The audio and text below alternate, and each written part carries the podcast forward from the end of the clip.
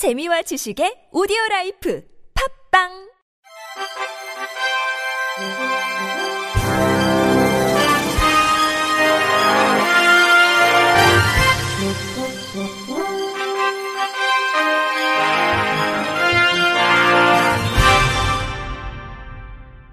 청취자 여러분 안녕하십니까? 10월 24일 월요일 KBIC 뉴스입니다.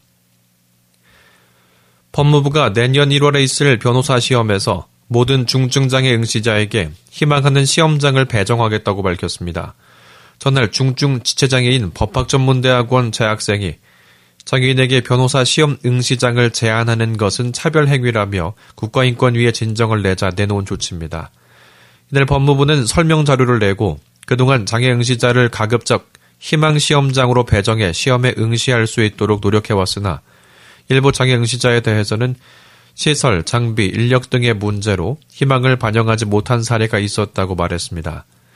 이어 지난 9월 장애 응시자에 대한 공정한 기회 제공을 위해 개선 방안을 마련해 법학 전문 대학원들과 협의를 진행해 왔고 내년도 변호사 시험부터는 모든 중증 장애인을 희망 시험장으로 배정할 예정이라고 밝혔습니다. 앞서 지난 20일 서울대 법학전문대학원 재학생 기혁 씨는 장애인에게만 변호사 시험 응시장 선택권을 제한한 것은 차별 행위라며 국가인권위원회에 진정을 냈습니다. 장애인 최초로 히말라야 8,000m급 14좌를 완등한 고 김홍빈 대장의 유품이 국립산악박물관의 품에 안겼습니다.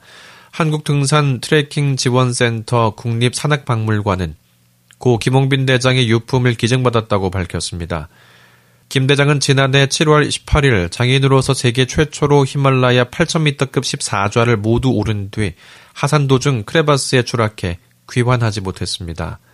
김 대장은 1991년 북미 최고봉 맥킨리 등반 중 동상으로 열 손가락을 잃고 장인에게 희망을 주고자 희망 만들기 원정대 타이틀을 걸고 고산 등반을 해왔습니다.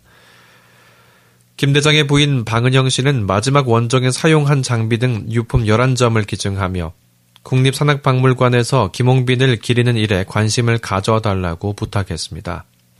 전범권 이사장은 장애산악인 최초로 히말라야 14좌를 완등한 김홍빈을 다시 한번 추모하고 뜻깊은 유품을 기증해줘 감사하다며 앞으로도 산악 전문 박물관으로서 산악인의 발자취를 국민에게 알리기 위해 노력하겠다고 말했습니다. 김동연 경기도지사가 발달장애인 등 장애인 문제에 있어서 더 많은 신경을 쓰고 공정하고 더 많은 기회가 주어지도록 노력하겠다고 말했습니다. 김 지사는 최근 수원 컨벤션 센터에서 열린 제9회 한국 피플퍼스트 대회 축사에서 장애인 누림 통장과 기회수당 사업을 설명하고 이같이 말했습니다. 피플퍼스트 대회는 장애인이기 전에 사람으로 알려지고 싶다는 의미를 가진 발달장애인 권리 옹호 행사입니다.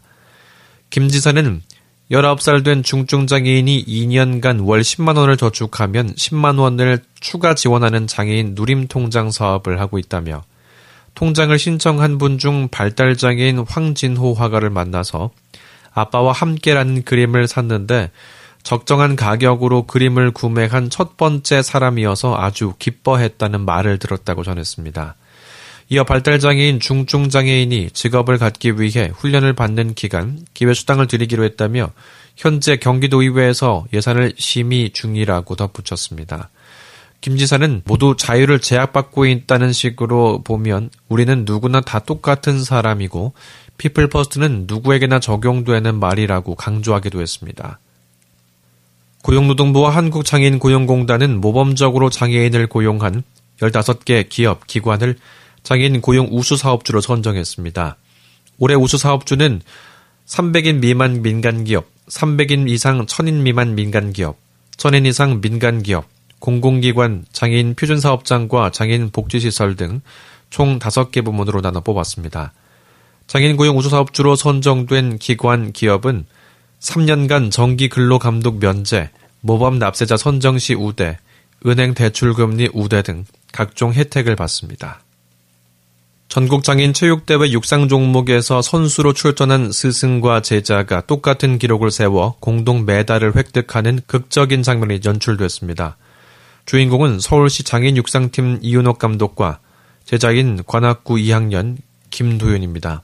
이윤호 감독과 김도윤은 어제 울산광역시 울산종합운동장에서 열린 제42회 전국장애인 체육대회 남자 육상 트랙 200m에서 나란히 서울 대표 선수로 뛰었는데 이 감독과 김도윤은 31초 428의 기록으로 결승선을 끊었습니다. 다섯 명의 출전 선수 중 공동 3위의 기록을 세운 두 선수는 주최 측의 비디오 판독에 따라 희비가 갈릴 것으로 보였지만 주최 측은 다음 경기가 열릴 때까지 정확한 판독 결과를 내놓지 못해 두 선수는 규정에 따라 나란히 동메달을 함께 목에 걸었습니다. 이 종목에 출전한 윤경찬은 26초 9일의 기록으로 금메달을 차지하며 3관왕에 올랐습니다. 지난해 인천 복지시설에서 발생한 장애인 질식사 사건 당시 범행에 가담한 20대 사회복무 요원이 징역형의 집행유예를 선고받았습니다.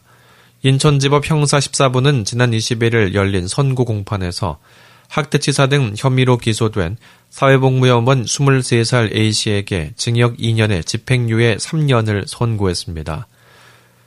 재판부는 또 장애인복지법 위반 등 혐의로 기소된 사회복지사 B씨와 또 다른 사회복무요원 등 공범 4명에게 벌금 100만 원에서 500만 원을 각각 선고했습니다. 재판부는 피고인들은 누구보다 애정을 갖고 장애인을 돌봐야 하는 사회복지사와 사회복무요원이라며 죄질이 좋지 않다고 설명했습니다. 재판부는 B씨의 학대치사 혐의에 대해서는 동료 사회복지사에게 피해자를 인계하고 현장을 벗어난 이후 사건이 발생했다며 무죄를 선고했습니다.